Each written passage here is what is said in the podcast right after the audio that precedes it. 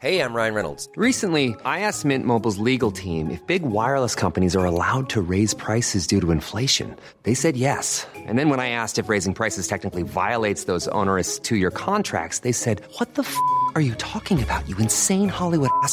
F- So to recap, we're cutting the price of Mint Unlimited from $30 a month to just $15 a month. Give it a try at mintmobile.com slash switch. $45 upfront for three months plus taxes and fees. Promo rate for new customers for limited time. Unlimited more than 40 gigabytes per month. Slows. Full terms at mintmobile.com.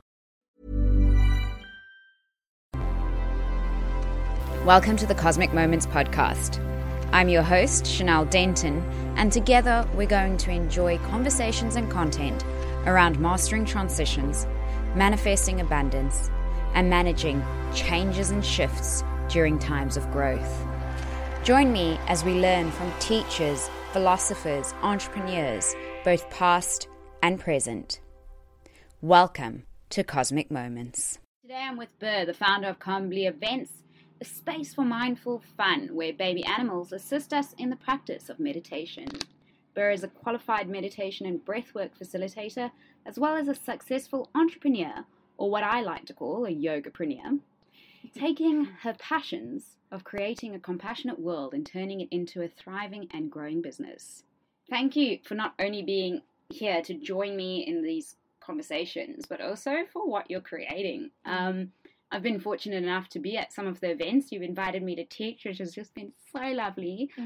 But to see the profound effect that you've created in these people, um, and and actually being a part of that has just yeah been so beautiful and why I think our friendship has grown. Thank you for um, opening a space uh, for me to be here and also to um, yeah create an impact on the world that we're obviously both aligned on. Like this is yeah a journey that both of us have come upon because it's it's really important. Tell me a little bit about how you got on this path. When you say this path, do, are you talking about the spiritual journey or are you talking about Calmably as the business? Okay, yeah, well, I want to talk about everything. So let's start with um, your meditation path, where it started, where you woke up and said, I want to be a meditation teacher. Or did that even happen? Or was it just like, I want to learn how to meditate? And then it kind of. Oh, it was crazy. It was so crazy. There were two two big moments. Um, the first one when I when I knew that I had to go to meditation. The second one when I knew that I had to teach. Both of them were like this incredible, um, irresistible feeling that I could not run from. And it was like I wanted to run from it, and I still kind of do sometimes. It's like I'm afraid that I'm not going to be able to do it, or I'm not going to do it well um, which is actually inevitably going to happen, but that's part of the path, path and the journey, right? Mm. To just accept that you're not going to do it perfectly, but it's still worth doing. I had no choice. It was like you do this or you die, not and not like die as in a physical sense, but just die inside and just like just accept that you're not going to live your life.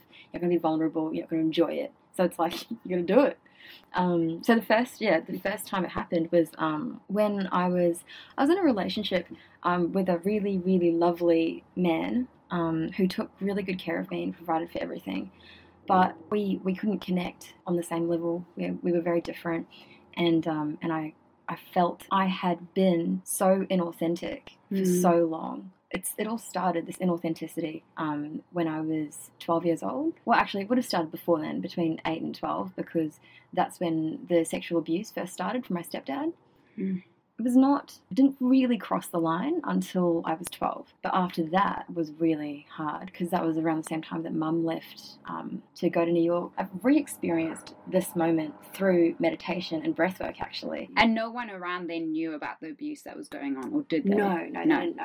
Okay. Yeah. And did Yeah. you not feel any kind of relief that you were escaping the tormentor in any way? Yes, or- there was definitely relief. Maybe that was why I didn't feel like I had to say anything back then. Because I Mm. knew in like, so my stepmom came over from Australia to look after us. And during that time, I was like, you have six months and then he's not going to be able to get you. So Mm. you can, it's fine. Just Wow. deal with it. Yeah, and I knew, you know, mum was in such a tumultuous headspace and, and I didn't want to upset my brother and sister or my dad especially. So I just kept it in. Yeah.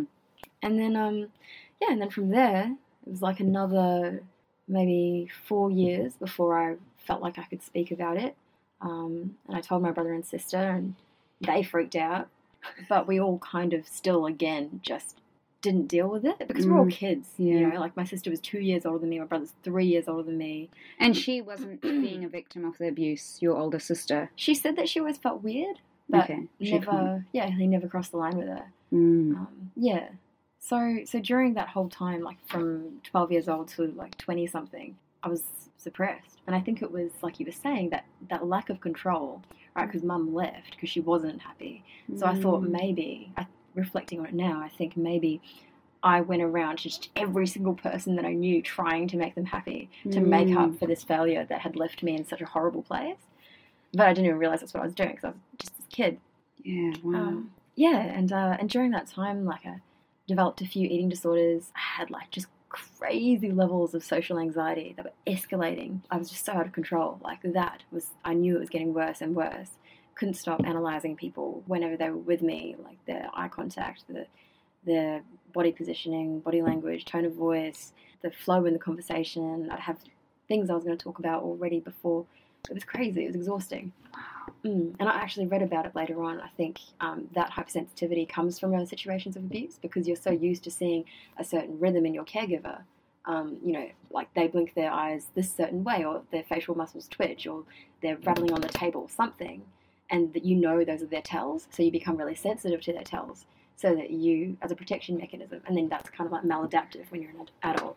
As painful as that journey must have been and how hard it is for us to hear it, you know, and the anger and the emotions that come up, you were a child, you were abused, but it's almost amazing that you have not just suppressed it now, but you've taken that time to work on the journey to understand it and in a positive way in your life, which is pretty profound. have you had contact with your stepdad since then?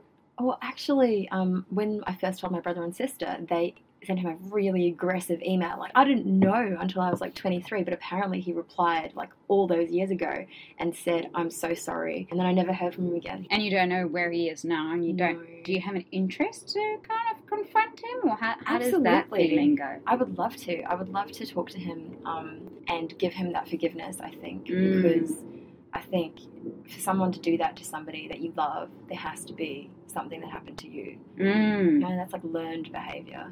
And have him say, I'm, you know, I'm sorry, it wasn't your fault. And I suppose we are forever healing. It's always a Mm. journey. Mm. Um, you know? Well, I mean, I think it's pretty profound. You know, you you having the courage to actually share this. yeah, I've never, um, never gone on record before, so this is pretty intense. The fact that you're able to get to a space now where you're forgiving him is pretty profound in the healing as well. Yeah. You know, because that inner release of forgiveness is something that can just project you into so many amazing places. And Yeah. Well, I think I'm just realizing that there's no other way. It's the Mm. same. It's the same thing. It's like you tried everything. You did all the things. You did the psychology. You tried hypnotherapy. All your external things: meditation, yoga, exercise, nutrition. You have no choice. Like the only thing you can do if you really want to be free of your unhappiness is to love. Literally, that's it. I was going to finish that sentence, and I realized that was it. It's just to love. then how did that play out in your relationship? Oh, I was so bad. That's that's what we were getting. Yeah.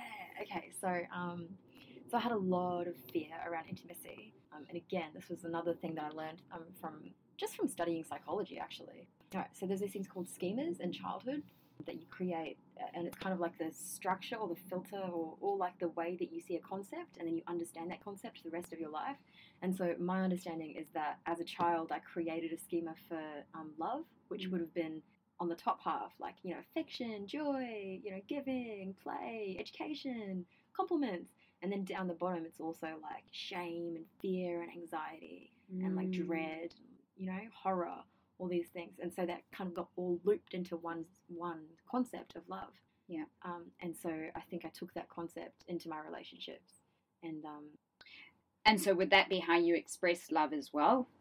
Um, actually, weirdly enough, how I express love is um, how or how I expressed love was to try and make that person happy Mm. as much as possible all the time, Mm. which is impossible. And so Mm. naturally, it would injure my self concept whenever he was unhappy Mm. because then I take it personally. I'm like, oh, you, you know, failure, shame, you're not doing it. On top of that, fear that he's going to abandon you just like mum did because you couldn't make her happy either. And so I feel as though you know, there were flaws in both of us, but I feel like it was very difficult. I feel like I was a difficult person to be in a relationship with. It was so hard for me to just be real, just Yeah. be authentic, be in the moment. Um, yeah. Okay, so you've got to a point in your life now where you've confronted your childhood abuse. You're in a relationship Mm. with a loving man, Mm. but you're not happy. No. So you turn to meditation. Or is that what happened? Pretty much. Um, I was so unhappy. I was like crying all the time. I knew up until that point that I had a lot to work on in terms of my self development and processing emotion. It's pretty self aware considering I was that disconnected. But um, at that moment, that was when I was like, okay, you probably have to do something pretty drastic now. You can't just let this get worse. Yeah. Um, and then, um, yeah, and then that's when my friend Jade came back from Vipassana. Mm. Yeah. For anyone who doesn't know what that is, Vipassana is like a 10 day meditation. Um, it's called a retreat, but it's actually a boot camp. Yeah. 10 days where you just meditate for 10 hours in complete silence, no technology, no eating after midday, um, no exercise, no reading, nothing. It's just meditation. And she came back from that and she like, was so different. She was so spun out. She, I don't think she remembers, but she came and met me at Grill'd and her hair was just like a bird's nest. And like, I think she was wearing like some sort of like, like Hessian bag dress. Like it just, she just looked like such a hippie. And I never identified her as that before. She's like, Boo, you've got to go. And I was like, you know, processing the last few years of my life. And I was like, yep, I do have to go. I was like dead set on it. I was like, this is great. She's transformed her life. I need a transformation. I'm to go. Hang on, okay, so for someone that doesn't understand what Vipassana is, and you're saying that she's transformed her life, Mm. all I'm hearing is she came to you with a potato sack and her hair in a mess. How did you see this transformation that you felt, oh, I want a piece of that? Right. So she said, she said, um, the verbatim, the words were, I now know things that I can't unknow. like, it will give you a tool. It's just a tool. And it's a tool that you'll be able to use across everything in your life. That sounded pretty good. I thought Yeah. the hardest thing would be um, probably being away from food and comforts. Mm. It's not. so not. Um, Yeah, because it's total silence. You can't talk, you can't um, and the talking things. write, you can't do anything, can All you? of that stuff is easy, man. Oh, really? Oh yeah, the hard stuff is like sitting there with your your chaos, your crazy mind. It just tries in every single possible way to pull you out of peace. Like it will do everything. It's like makes you hungry when you're not hungry, makes you thirsty, makes you cold, makes you hot, makes you um, a victim. Like pulls up pain from the past, pulls up pain in your body, manifests just random pain. Like sometimes it felt like there was like a sometimes I was sure there must be something wrong, but it would just be my mind creating this like incredible like temple stabbing on like the left side or something, and then I'd just be with it and it would pass. Um, so yeah, it's what the mind does to you, and you just sit there for like ten hours and observe it. You just observe it, non-reaction, observe. It's like oh, feels like like Sounds like hell. it was. It kind of was. Um, yeah, and um, but it was amazing. Okay, so you did this 10 days of complete silence, uh, learning. They give they, it's it's hours of meditation, Mm. right? Just sitting there. What kind of meditation was it? Was it transcendental? What's the lineage of that Oh, meditation? it's um, it's Buddhist. It's insight meditation. Can you give us a little uh, explanation to what that means? Yeah. Um. So it's um. It's called Anapana, and it's um. It's basically breath awareness. So it's just witnessing the natural breath as it moves over your upper lip, below the nostrils, above the upper lip, and you. That's that's it. So there's no mantras. Um. There's no. You don't use any objects of attention or focus. Just your sensations. And the whole thing behind that is that if you can feel into your sensations, then you can make your mind sensitive. Oh, this is this is going way way back, and I might get a few of these details wrong. Okay, Um, just to explain it as well as you can, I guess. yeah. Okay. So there's the sensation in the body. There's the perception that we lay over the top, and then there's the reaction. There's one step that I've missed, but um, in this, so Goenka talks about how you have craving. So craving and aversion. So things that you crave, you know, um, sensations of pleasure, things that you um, run from, or aversion, things that Mm. don't feel pleasant. And then we spend our whole lives um, either chasing something or running away from something, and so we're never actually here. And then what we do in Vipassana is we we sit with the physiological sensations in the body to begin with, just the sensations below the nostrils and above the upper lip, and we make our minds really sensitive. So then when we go through the body, we can feel the pleasure, feel the pain, and stay in a place of non attachment. Okay. So then to generalize that to everyday life. So in everyday life, you have um, these kind of knee jerk reactions to your emotions, hmm right? Like, um, this doesn't feel good, so I'm not going to do it. So Right. maybe you've got to make that cold call. Maybe you have to um, make an awkward conversation with someone, and you have this knee jerk reaction. I don't want to do that, so I'm just not going to do it and sabotage myself because now I Mm. don't have any sales, or now I don't. Now I feel really tense and uneasy with this person because I didn't have the conversation. Mm. And so in Vipassana, what we learn to do is we witness the core of the sensation. We don't try and change the behavior on the external level because that's very contextual. Don't try and change the thought or the um, perception of it. Instead, you go all the way back so that you're so, so sensitive to your initial physiological response, which is pain, Mm. and you stay unattached and unreactive. Okay. hmm You observe it and let it pass, and then you can do what you want to. Well, then you can um, perceive what you want to perceive and actually create what you want in your life. So before going to Vipassana, did you have a regular meditation practice or had you not meditated at all? I'd only done like 15 minutes, um, like maybe 15 minute sets based off this book called The Power of Your Subconscious Mind.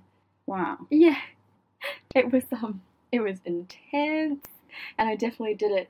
If meditation can be done wrong, which it can't be, but like what I understand of meditation now relative to then is like definitely put myself through way more suffering than was necessary.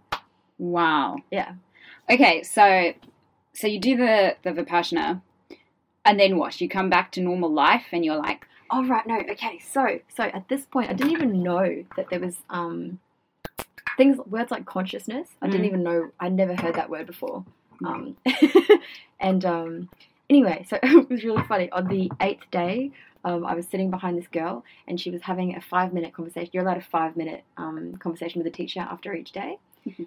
And she was asking the teacher, um, oh, I was um I was I was crying during my meditation, and I was like, felt like I was going to throw up, and and you know, I didn't understand what I was feeling. Right, right. She's just saying this, the teacher, and um, and I was listening behind her with my eyes closed, and I was thinking to myself, like, it was so bad, but this is this is just to demonstrate how much I've changed since then. yeah. I was sitting there, and I was like, what Fucking fucking. I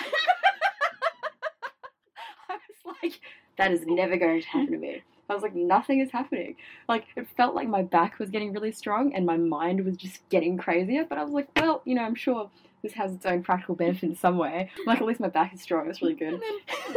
so I went back to my room and I was like sitting in my room and I was just like going about things and um and then I started to started to form this thought of like I wonder if that will happen to me but it didn't get there it was like I wonder if that will and then like out of the like periphery of my sense my sensory experience I can't really explain it because it's not like it was visual it's just a sensation um, I began to feel as though my memories were crowding into my space mm. and I um I didn't know I didn't know what when I did know I had this knowing of like oh oh this is all the, the stuff that you want to look at like this is like this is all that shit that you've been avoiding your whole life like Mm. and then I started to laugh because I was like really excited because I knew that I had been sabotaging all my relationships and sabotaging my entire life because I couldn't look and accept what had happened. And so I did. And I just like surrendered to it.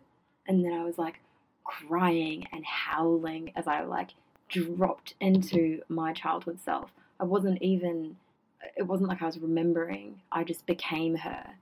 And I was like in I was like reliving the experiences as if I was like looking into the mirror and he's like behind me with his hand on my shoulder saying things like I'm gonna make you feel good. This kind of shit. It was so intense. Um or, or like re- I re-experienced being in the bed and like all these things.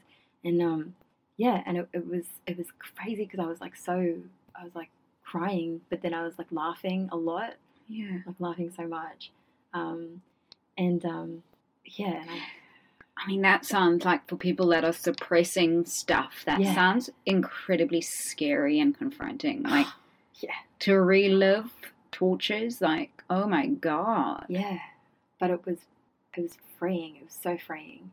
Okay. Like this is yeah.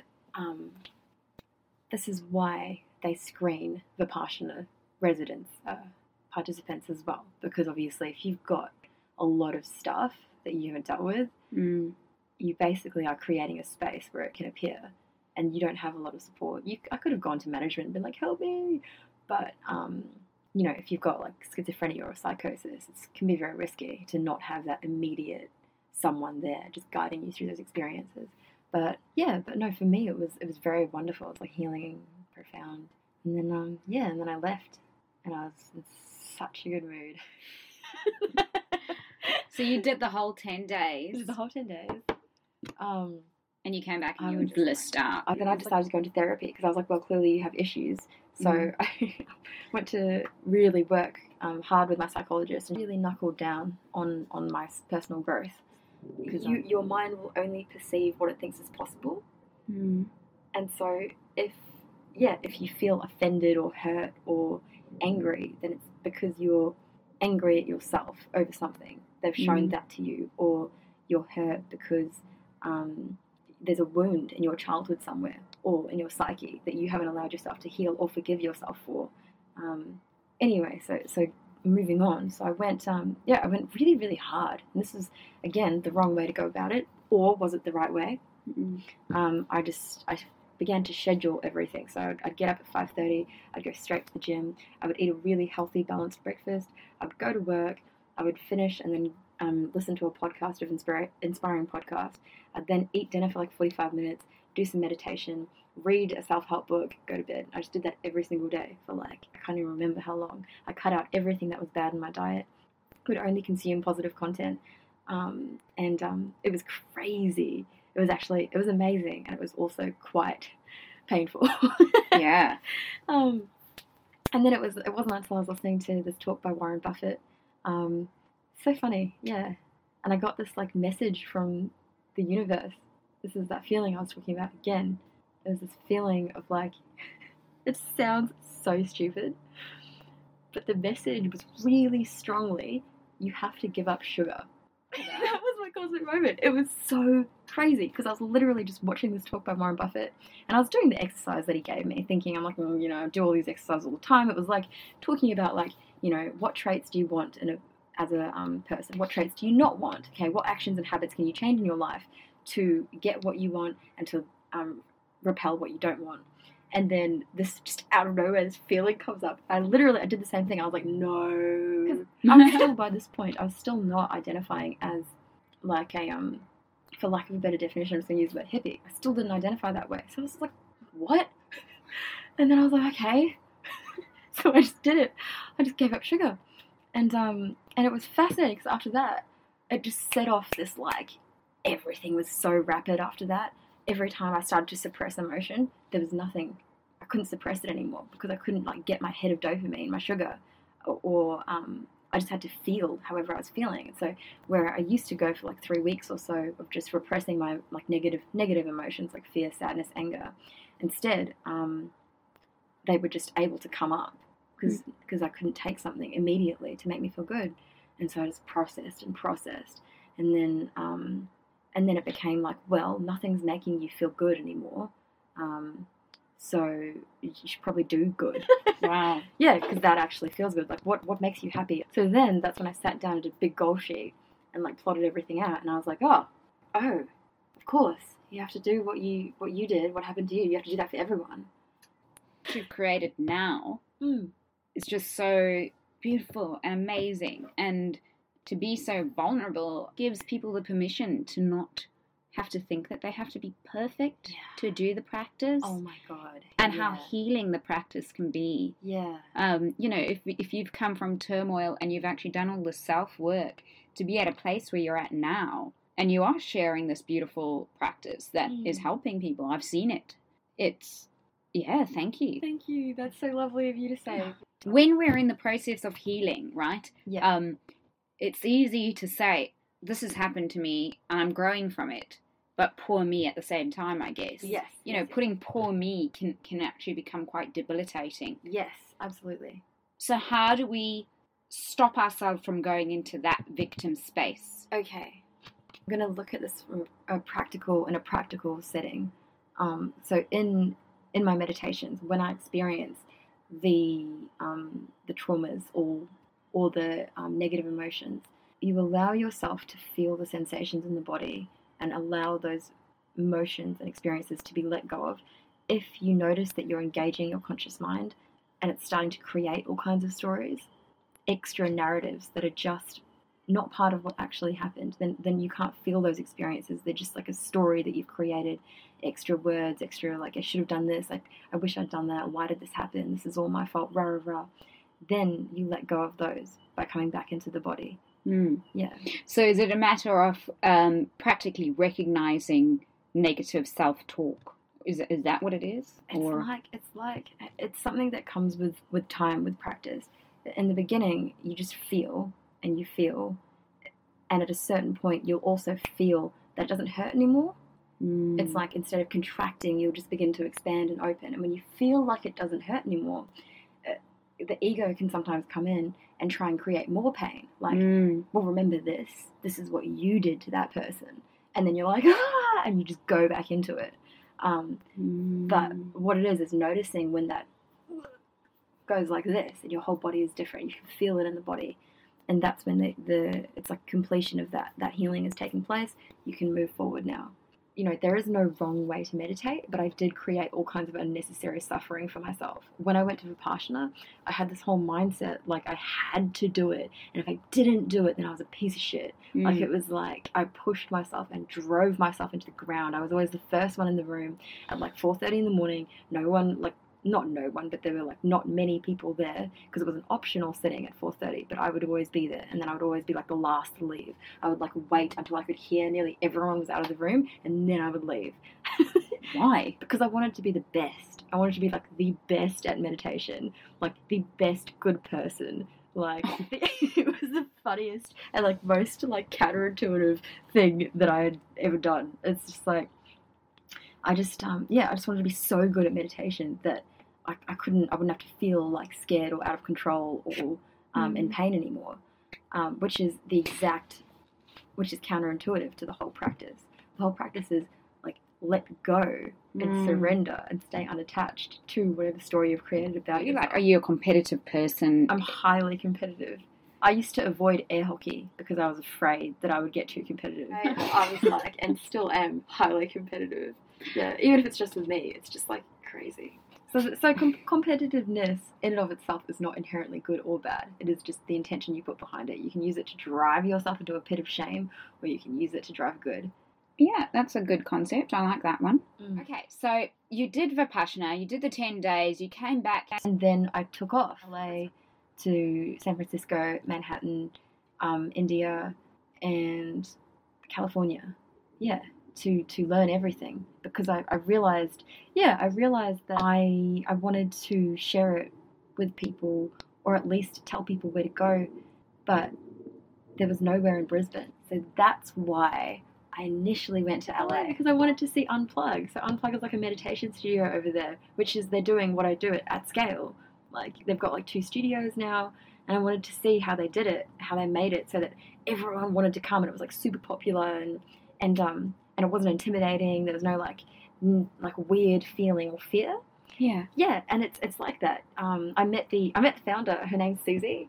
Um, yeah, and um, yeah, and and so they've got like nine meditation classes a day that are like all kind different kinds, like mantra, crystal healings, Reiki, um, sound bath, meditation, meditation with. Oh my god, you've got to go check it out when you go to the states. Yeah. Yeah, I'll rec- I'll tell you all the studios and you just go. Yeah, we'll put them Um, in the show notes as well so other people true. can go, yeah. Yeah, yeah, yeah. Wow, okay. So, yeah, so then I, I went and I sat like 600 classes, I think. Wow. yeah, across all the studios in in um um and then came back from that and I had all this data after that. I was like, great, now I know how to do it. Um, but then something happened. I started teaching um, breath work and I got scared because the effects that I was eliciting in people I didn't understand. Um, So you had experienced breath work over in LA. oh yeah, Okay, and then you came and said, I'm going to teach people, and people started having these physical reactions that you Didn't and emotional. understand. Okay, Mm. okay. so So then I got scared. So then I was like, you don't know what you're doing. You need to go back. So I went to Ohio, did a teacher training, um, went to um, one of Stan Grof's um, workshops for spiritual emergency, which is like the Western term would be psychosis. Mm. Um, and then went and did another course in India, did some Reiki and sound therapy um, courses over there as well, and then came back. And then I was like, okay, I realize now nobody has the answers. Wow. Yeah, I went over there and I was like, someone will know what to do in every situation. Like they will be able to tell me if somebody is having a psychotic break, this is what you do. Or if um, you know, this person comes to you and they've got this problem, this is how you help them. Nobody fucking knew. I would go. I just asked. Every, I interviewed every single teacher. I take notes. I like. Someone asked me if I was a journalist once at a meditation because they were like, "You asked a really good question." I was like, and I was just like, I just need to know so that I can give this to people. Yeah. And um, yeah. And now I just came to the conclusion. I'm like, nobody knows. Everyone literally is just doing what they think is the best thing that they can do, and they're going off their own experience. And it was like this huge epiphany for me because I was like, oh, that's what you have to do. You have to trust. Mm. You've experienced this. You give that to people. They will have whatever experience they're going to have. But what you're doing them, doing for them, is not giving them your wealth of knowledge or whatever. You're giving them the experience of self trust, so that they can feel whatever is right for them, and then roll with that inner healer. So, for those of you that don't know what breath work is, Ah, so breathwork is um, it's based off of well, this depends. There's so many different kinds. There's like transcendental rebirthing, um, Stan Grof's workshops like holotropic. There's Wim Hof. There's so many different kinds of breath work, but ultimately, it is manipulation of breath to elicit a change in consciousness, a shift um, from one level of brain activity to another. And so there is not a whole lot of peer reviewed research on this stuff, but from what I understand, from what I've researched, it's in dram- dramatically increasing the oxygen in your body, which reduces carbon dioxide, um, which causes the hemoglobin in your blood to hold on to oxygen molecules and not release them properly, which means that blood flow is restricted to certain areas in the body and brain. And so, brain is composed of the three layers the first part, which is like um, where all your instincts are, like your animal instincts for survival, so hunger, sex, sleep. And then the next part that developed was so that was the reptil- reptilian brain. Hmm. Then the mammalian brain developed, which is like the ability to feel emotions, like the limbic system, um, which is why dogs can be happy or sad or um, afraid. And then as the brain evolved, the layer of the um, neocortex arrived, which is the part that can consciously think and Mm. problem solve and discriminate and like talk about stuff. Um, and so the theory goes that the outermost part of the brain is the youngest, so it's the most sensitive to the chemical change. And so when you've got all that oxygen coming in um, and it's unable to be released, that part of the brain gets inhibited, and then you're allowed to drop into your primal state or your emotional state without any interference. Wow. Okay, so then explain why your fingers start tingling, or some people, the Ah. t- fingers start tingling, and maybe par- you feel paralyzed in your body. like, yeah, yeah, yeah. why is that? Again, it it depends what school you subscribe to, but there are a couple of reasons. Um, if you're looking at it from a purely scientific standpoint, it's because of the um, oxygen distribution. So you're over oxygenated, controlled hyperventilation. Um, so basically, it's a physical reflection of a change in your uh, chemical state. Um, from a breathwork perspective, it is um, any blockages in the body are beginning to dissolve um, you're changing the way your energy is mov- moving within your body, and you can feel it. You can feel the sensation change. When your hands cramp up, it's called tetany, which is like um, in breathwork, it's it's um, a need to control and a lack of surrender.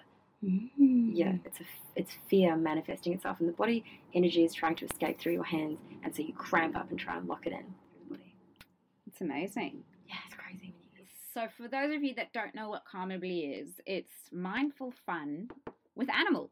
Working with where I got nicknamed the Goat Whisperer because we actually do mindful fun meditation with goats a lot of the Yes. time, baby goats and sheep and pigs. But how did that come about? Like, I mean, it's such a far out concept. Oh, okay, okay, okay. So it was kind of stolen, but not really. Okay. so while Stolen was- magic. while I was in the States, somebody told me they were going to a goat yoga class. and I was like, "That's stupid. I'm not going to do that." and then when I came back, I was like, "How am I going to make meditation fun and attract droves of people?" And I was like, "Well, maybe I can do it with baby goats." Yeah.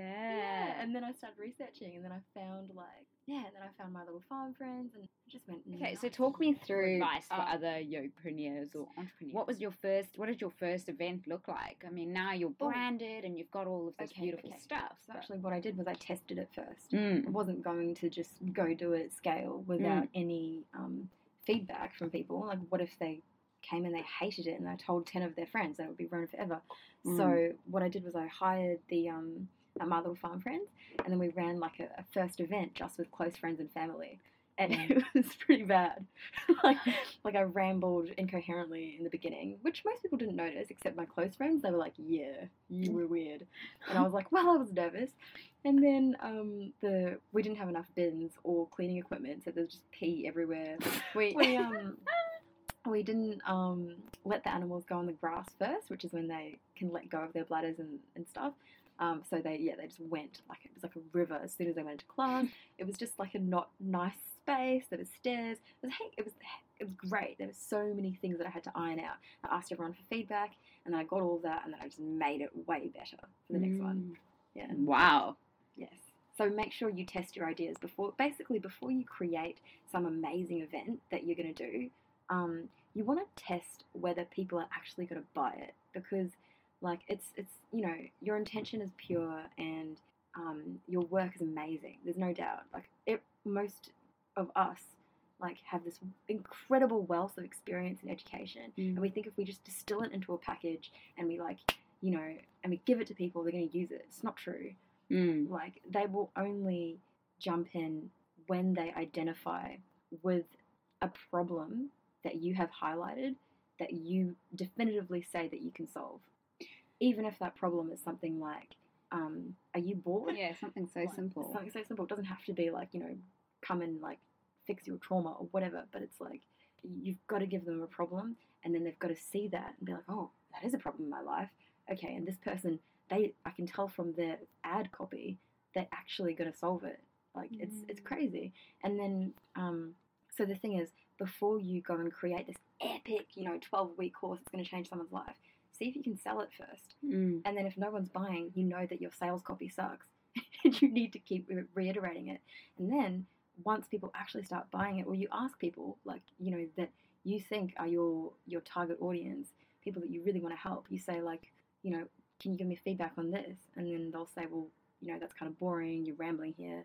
I'm, I'd probably just scroll past that, and then you just keep changing it until you give them something that actually would be like, yeah, I'd pay money for that. And then you go and see even before you're ready if you can get people to pay for it and then you create it it's it's kind of like this whole principle of like do don't create all the work if you're not going to be able to help people with all that work Burr has been on in magazines, on broadcast, on TV, uh, with Calmably events. How was that the first time it came about, and how did it come about? What? ah um the first one was the gold coast bulletin they contacted me Mhm. um, that was really exciting. It felt like it was funny because it actually, ah, this is actually quite vulnerable, but I, I feel like it's important. Um, I felt like I had made it. like suddenly, in spite of all the work that I had done until that point, now I was recognized by the media. Therefore, I had like achieved something and I was successful.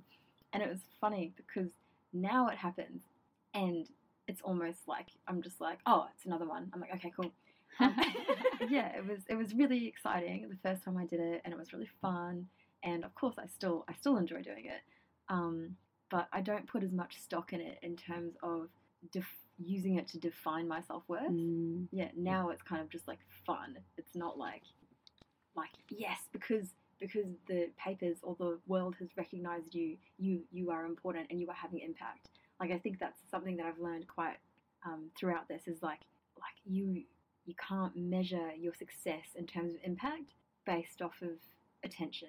Mm. Wow, what a great learning. Mm, yeah, I agree.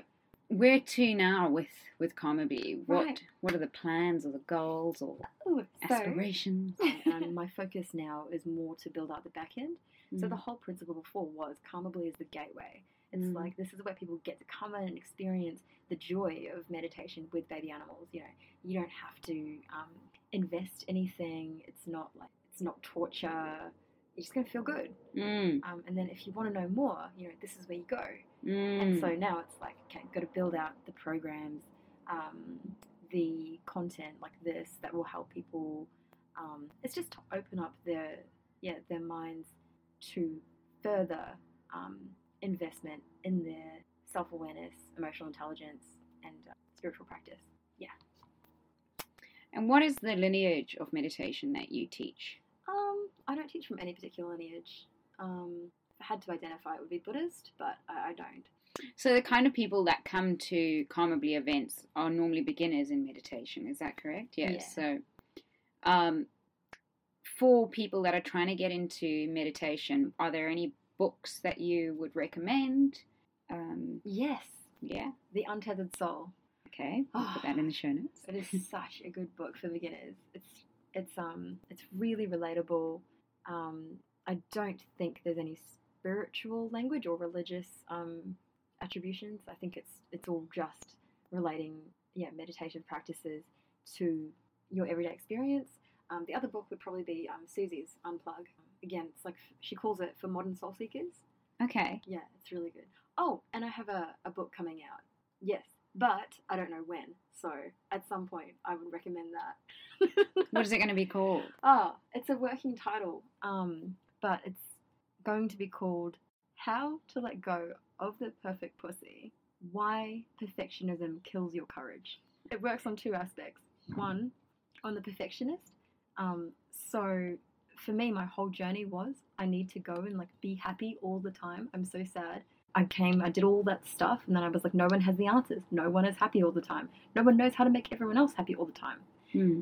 And so I just went harder. I just went full perfectionist. And that came from fear.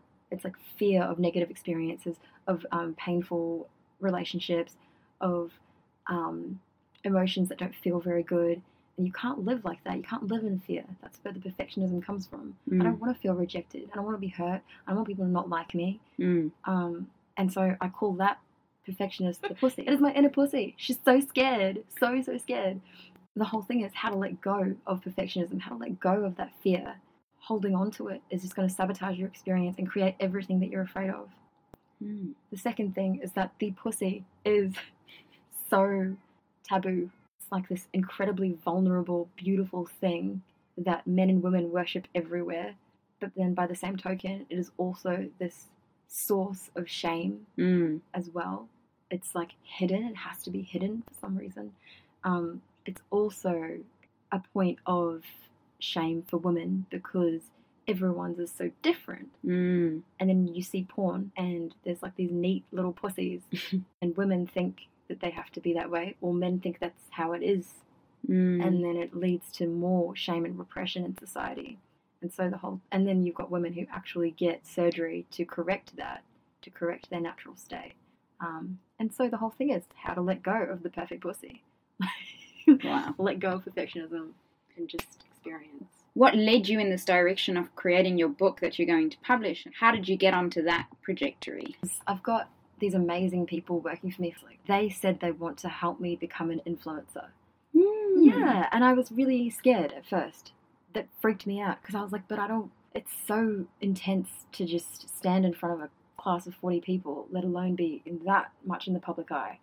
Um, and also, I had this strange misconception about what an influencer was. I thought that meant that I was just going to, you know, try and look really hot and be an attention seeker. And I was like, I don't want to do that. And then Yeah. my um, my uh, content creator was like, no, no, no, he's influencer. As somebody who was a trusted advisor who can give advice at scale. I like that one. I know. And I was like, oh, I'm like, awesome. Yes, let's do that. And so he's like, great. So you're going to write a book. You're going to build a program. you're going to be on podcasts. And I'm like, okay. What's been the hardest part of the entrepreneurial journey for you? I think the aloneness. actually. Is that because you're putting so much energy into the business that you don't have time to socialize Oh, and no. X, Y, Z, or or what do you mean by the aloneness? The aloneness. Okay, so the aloneness. Um, I mean, because it's your baby, it's your Mm. business. Mm. You're the only one that knows what is best for everybody. Like Mm. for your customers, for yourself, for your staff. And it's like you can't defer that to anybody. You just have to own your own decision and know that you're gonna fuck up and make lots of mistakes. You're gonna like offend um, customers. You're going to um, make the wrong decisions and make events go, you know, pear shaped. You're going to make staff members uncomfortable or um, give them something they don't like. And you just have to accept that that's all on you. Um, Mm. And that's going to happen, like, definitely.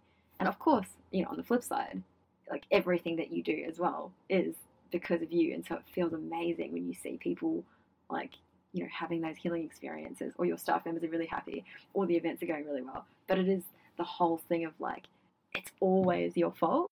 How do you, as a healer and a holder of space, protect yourself Mm. so that you um, don't take on people's negative energy because Okay. that can be quite toxic and, and damaging, can it not? Yes, absolutely. And this is something that I'm still learning. I've only recently started employing it. But um, the first thing is mindset, actually. So when I say mindset, I talk about intention. If you go into something thinking that you need to protect yourself, you're already preparing your mind for an enemy, which makes the enemy real, which harms you in and of itself. Mm. Does that make sense? Yeah. So it's like if there's a negative entity in the room and you you like you're like, oh, I need to I need to do this.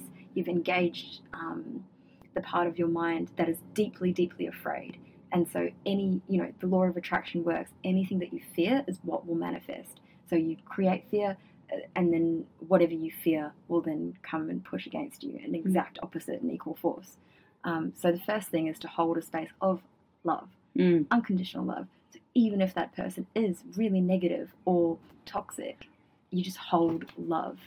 And you hold love not as in like, oh, pity love, like that poor soul, they're suffering. Mm. It's not like that. It's love like loving the suffering that they're in. Like, oh, they're suffering. Oh, it's so good. Like, you know, this is this is their the way they express happiness. And whatever they're going through right now is exactly where they need to go to get more happiness. Examples like sometimes you speak to people who aren't self aware and you're like, oh, they're just like ruining their relationships. They don't even know. And you feel bad because you're like looking at them and they're sad. Mm. But the reality is, if they're doing that, then they're doing whatever makes them the most happy at that moment. And so your sadness is actually just a projection of your own life. And you're creating sadness within you, which has nothing to do with their situation. And so you may as well not feel sad for them and just love where they are, knowing that eventually it's going to change because all things do. So that's what you've got to go into the space with when you try and heal someone is I'm just loving where you're at. Mm. And then on top, when you do that as well, anyone who is in that toxic, agitated state will feel your intention and then it will raise their frequency as well. Mm. Um, so that's the first thing. The second thing is to create a bubble around yourself of like your own self love. And this is like, you know, the respect that you have for your own boundaries. This is like got nothing to do again with anybody else. It's just I love I love myself. I respect myself. I have boundaries because that's how I honor my self love. And then usually what I'll do is create another big bubble outside of that, which is just to hold space, just love. yeah. And then after every event, I try and sage as well to clear the energy. Um, and also, I'll, I'll do some oils as well. What's your favorite oil to, to clear, to Oh, use to as clear tea clearing? tree. Something that I like to ask everyone that comes onto the podcast is if they have a favorite quote that may be moving or helpful to the listeners. What is Right. yours? Okay, so it's a question, and it's by Tom Bilyeu. He says, "What would you do and love even when you're failing?" What would you do and love even when you're failing? You've shared so much today. It's just been amazing. Thank you so much. If you'd like to find out any more information about Burr and her events, go to calmably.com.au. I'll put all the links as well as the recommendations to the books in the show notes. If this podcast helped you in any way and you would recommend it to others, please give us a review as this helps us to be found. Join us on Cosmic Moments Facebook page to ask any questions or share any requests for upcoming interviews. Hi there, my name's Jessica Kate, And I'm Ellen Rose, and we're the hosts of Murder in the Land of Oz. a new Australian true crime podcast. Yes, we're starting off in Brisbane, our hometown, because relatable. Relatable. We're going to be coming to you every second Monday. So give us a listen, give us a like. And a subscribe. Come and join us on our journey where we explore the depths of true crime Australia. Oh, yeah.